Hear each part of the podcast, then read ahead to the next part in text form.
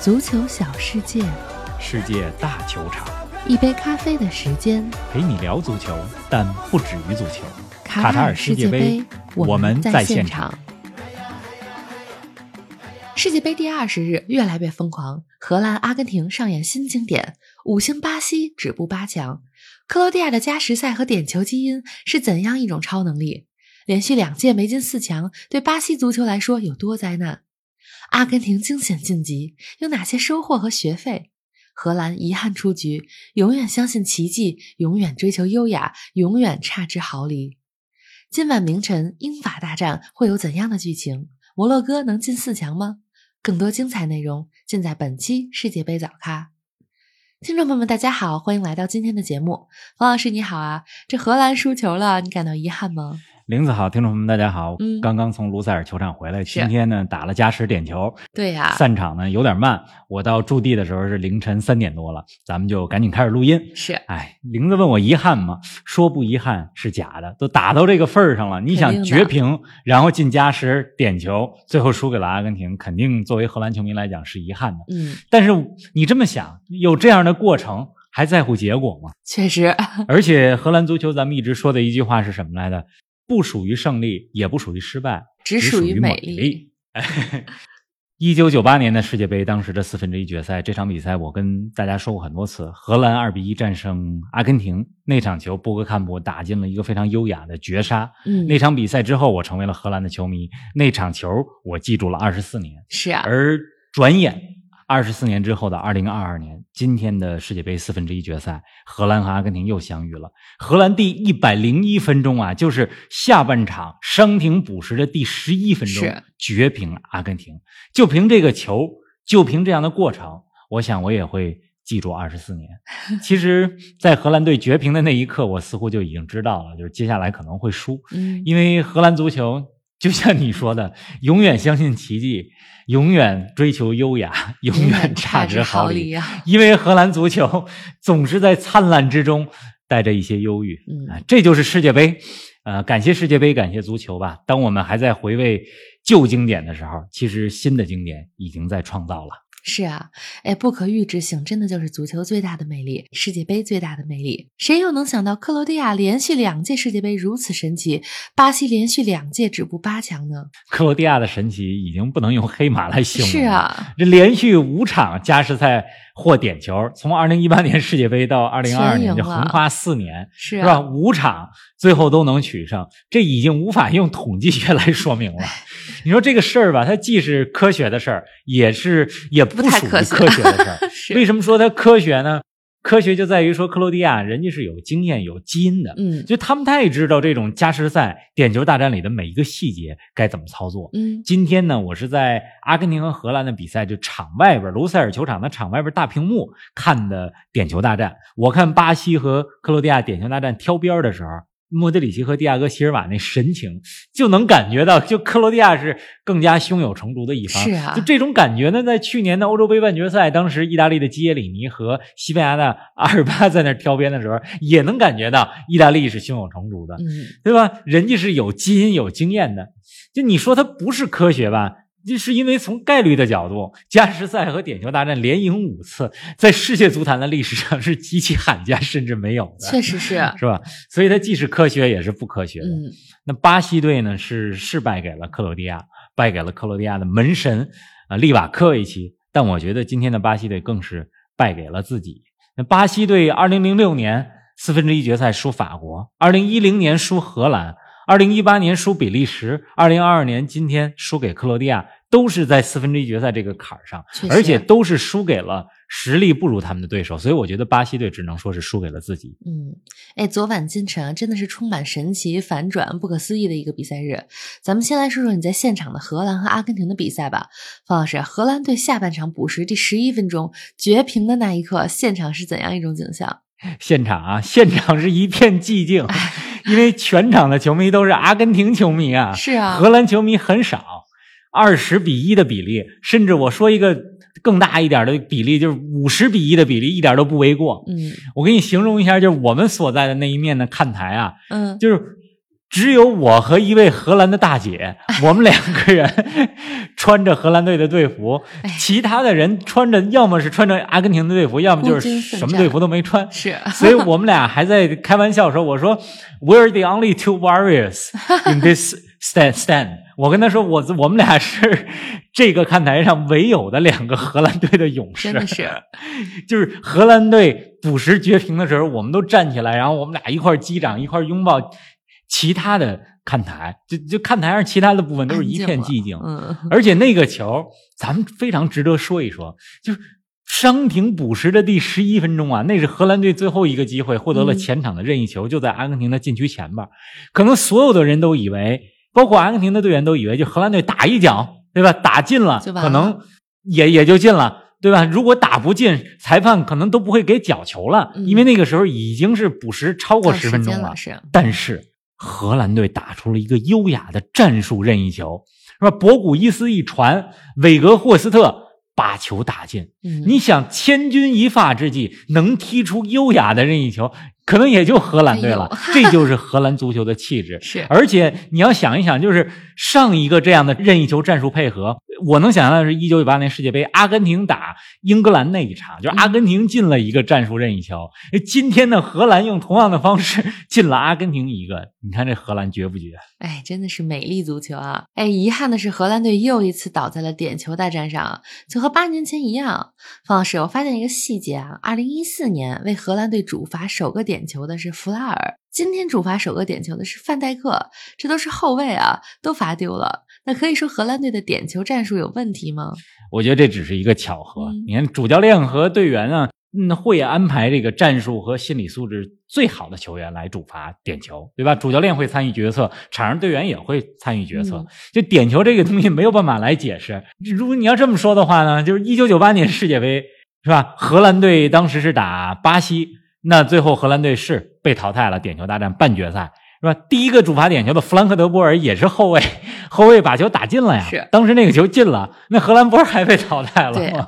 所以这只是个巧合。呃荷兰队确实多次倒在点球大战上，一九九八年的世界杯的半决赛对巴西，嗯，啊，二零零零年欧洲杯是吧？对意大利碰上了土耳多，二零一四年世界杯半决赛输阿根廷，嗯今天又输阿根廷。不过荷兰也赢过点球，二零零四年欧洲杯对瑞典，二零一四年世界杯当时四分之一决赛赢哥斯达黎加，所以有输有赢吧。是啊。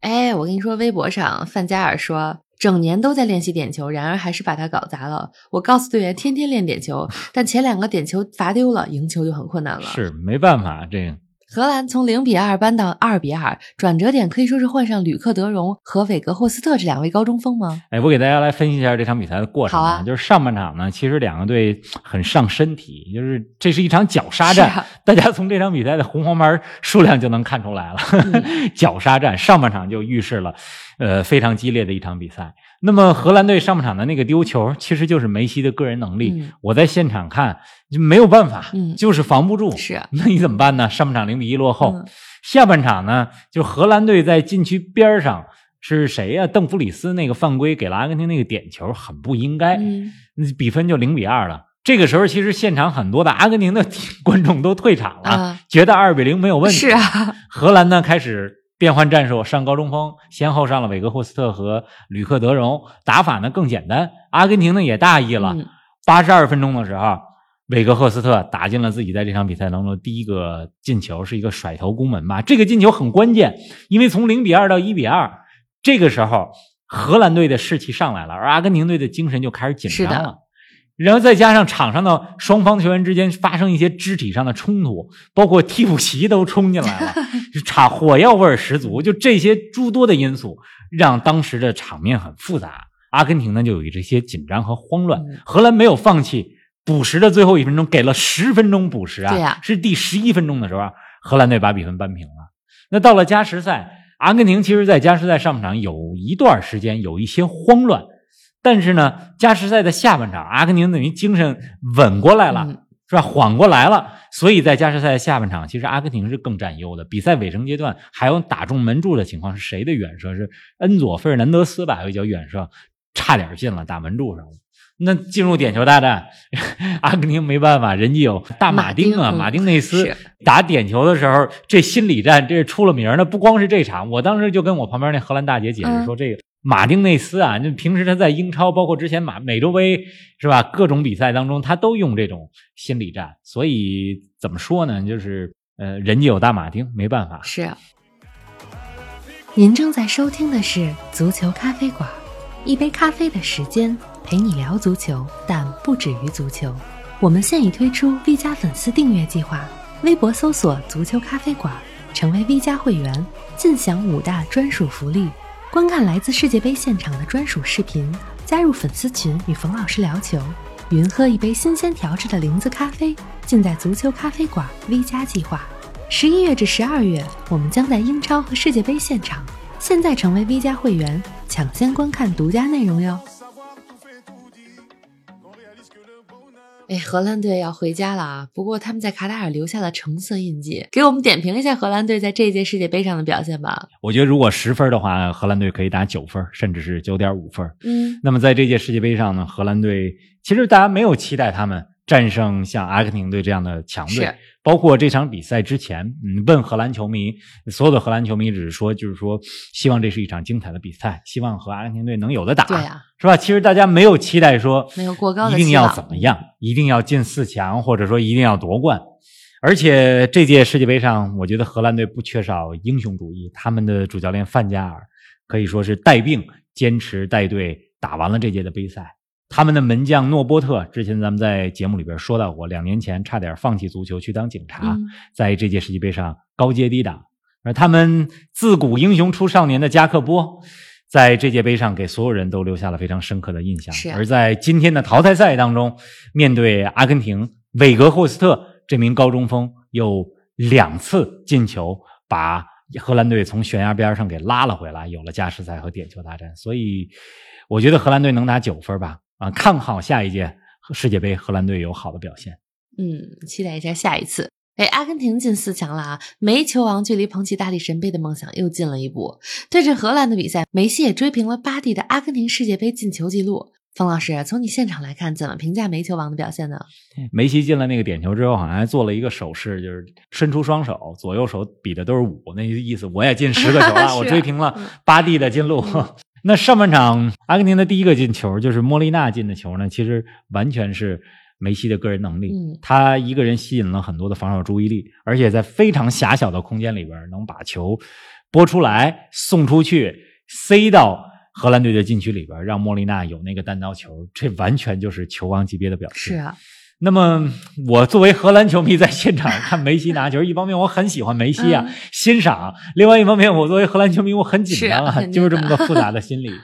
而且，梅西就是他作为光环无数的球王，在这场比赛当中能打进两粒点球，就常规时间一粒，点球大战当中一嗯粒，就显示了强大的心理素质。真的是其实有的时候就光环越多，你在这种比赛当中打点球就越不容易越困难嗯但是梅西还是非常稳的。我觉得这场球啊，阿根廷赢得惊险，但是呢，也是有收获的，因为这样的胜利让他们交了学费，就是交了什么学费呢？就两球领先不，够嗯绝对不能这么放松，这是世界杯的舞台，而且越到后边的比赛越不能放松啊。好在啊，最后还是拿了下来，就是拿下来这个结果是很提阿根廷的士气的，嗯而且又是面对荷兰队这样一个老对手。没错。哎，那这是你第一次现场看阿根廷的比赛啊？对狂热的阿根廷球迷印象如何？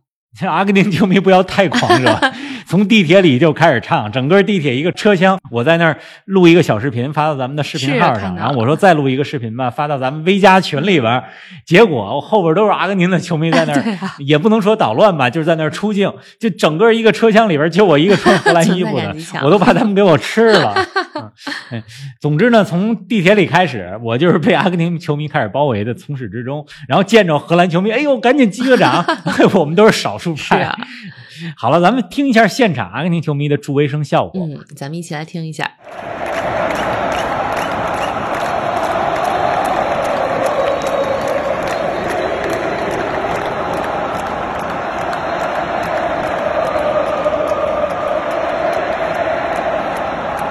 嗯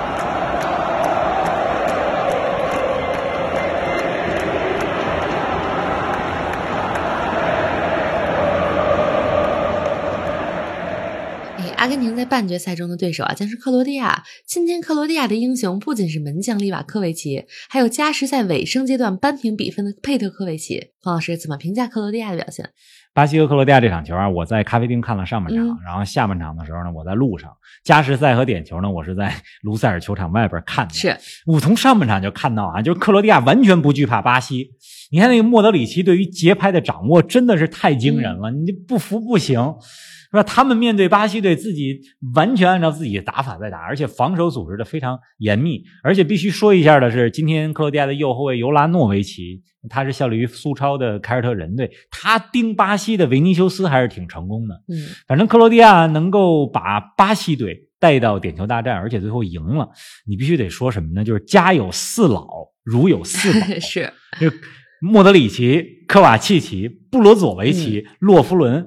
然后我看了一下，就这四个人都参加了八年前的二零一四年世界杯，当时克罗地亚和巴西的小组赛。啊，对嗯呀、哎当时那场球，克罗地亚一比三输给了巴西啊！就是老将的这个经验，你不服不行确。实是。哎，但是对巴西队来说，本届世界杯不夺冠就是失败啊，而如今八强就出局了，这对巴西意味着什么呢？意味着什么？灾难性的时刻，我觉得只能这么来形容。是啊，只踢到八强，对手又是克罗地亚啊。虽然克罗地亚是上届的亚军，虽然克罗地亚从一九九八年登陆世界杯开始就一直在给我们惊讶，嗯是吧？但是毕竟不是一个足球传统大国，是就是这个巴西输给克罗地亚和巴西当年输给德国还不一样，嗯就是因为巴西呢，它不仅是一个足球王国，也是人口大国，是的，就是在世界杯的淘汰当中被克罗地亚淘汰，这个对于巴西来讲是耻辱性的意义。不尽管同克罗地亚是上届的亚军，嗯，你看这个为了今年的世界杯，巴西准备了四年，对啊或者说不止四年，就从二零一四年一比七输给德国那一刻开始，就开始为了洗刷当时的耻辱而努力，嗯，对吧？努力了八年，更远一点说。